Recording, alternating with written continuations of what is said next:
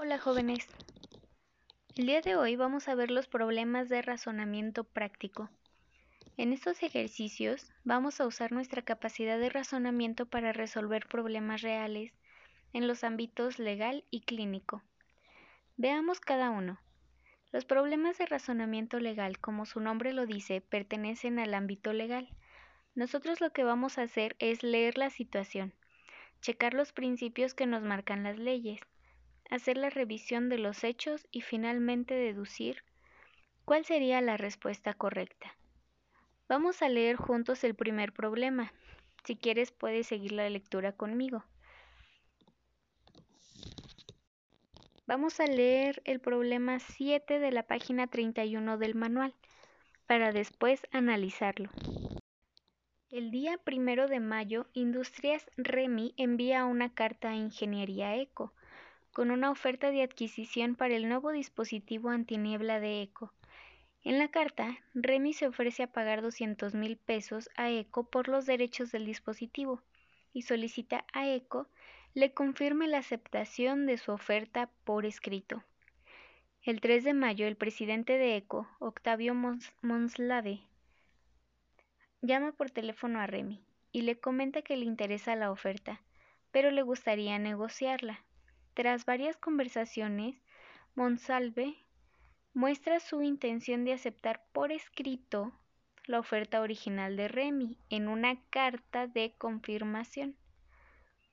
El día 8 de mayo, Monsalve envía una carta de aceptación a Remy, en la que le requiere, sin embargo, el pago de 225 mil pesos. Cuando Remy recibe la carta el 10 de mayo, llama por teléfono a Monsalve y le pide unos días de plazo para recaudar la cantidad adicional. Al día siguiente, el 11 de mayo, Monsalve llama por teléfono a Remy para informarle que ha vendido el dispositivo a Valeo. Remy lleva a juicio a Eco por incumplimiento del contrato. La pregunta es, ¿ganará Remy? Vamos a ver los principios legales. Número 1. Para que un contrato tenga validez legal, los servicios que se ejecuten bajo el contrato deben ser legales dentro de la jurisdicción de ejecución del contrato. Número 2. Para formalizar el contrato debe existir una oferta y una aceptación.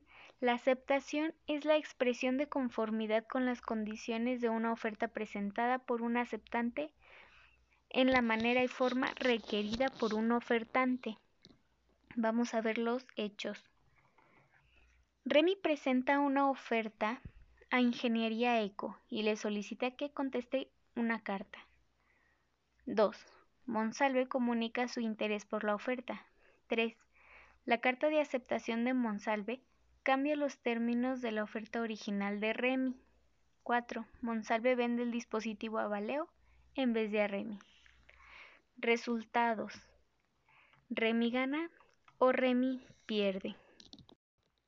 Analizando la situación, podemos deducir que Remy perdería. ¿Por qué? Porque nunca hubo un contrato entre ambas empresas. Todo fue por teléfono y de palabra. Nos están diciendo en los principios que mientras no haya contrato, ningún acuerdo es válido. El siguiente ejercicio lo vas a resolver tú mismo. Vas a responder en los comentarios si Tadeo gana o Tadeo pierde. Vamos a ver el siguiente tema. Los problemas de razonamiento clínico. Es el mismo proceso. Vamos a leer el problema, vamos a leer los principios, la secuencia de hechos y finalmente deducir un resultado. Veamos el problema 1 del ejercicio 8 en la página 32. Problema 1. Veo un demonio. Mire, ahí están los ojos, señalando las zonas blancas de forma triangular. Creo que me está mirando fijamente. Ahí está la nariz, señalando la zona negra acabada en la punta que está abajo del todo. Y a los lados están las dos orejas puntiagudas. Tiene un aspecto perverso. Parece listo para golpear. Tiene los colmillos asomando y con la nariz olfateando al enemigo. Diagnóstico paranoide o no. Principios. Cuando el sujeto atribuye a las lágrimas un contenido personal, es señal indicativa de paranoia. Número 2. Cuando el sujeto ve movimiento agresivo, la paranoia queda descartada. Vamos a ver los hechos. 1.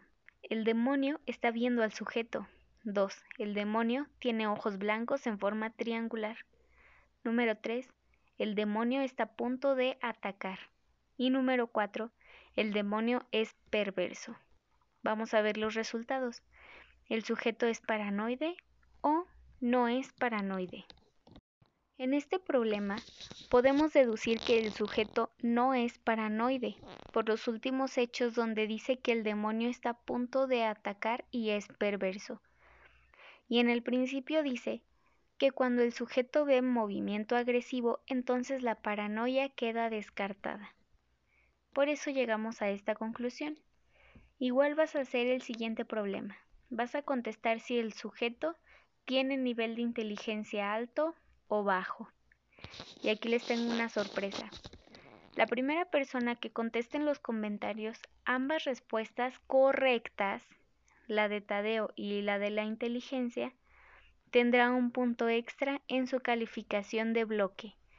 El día del examen le pondré un corazón al ganador o ganadora. Estaré al pendiente de sus comentarios. Adiós.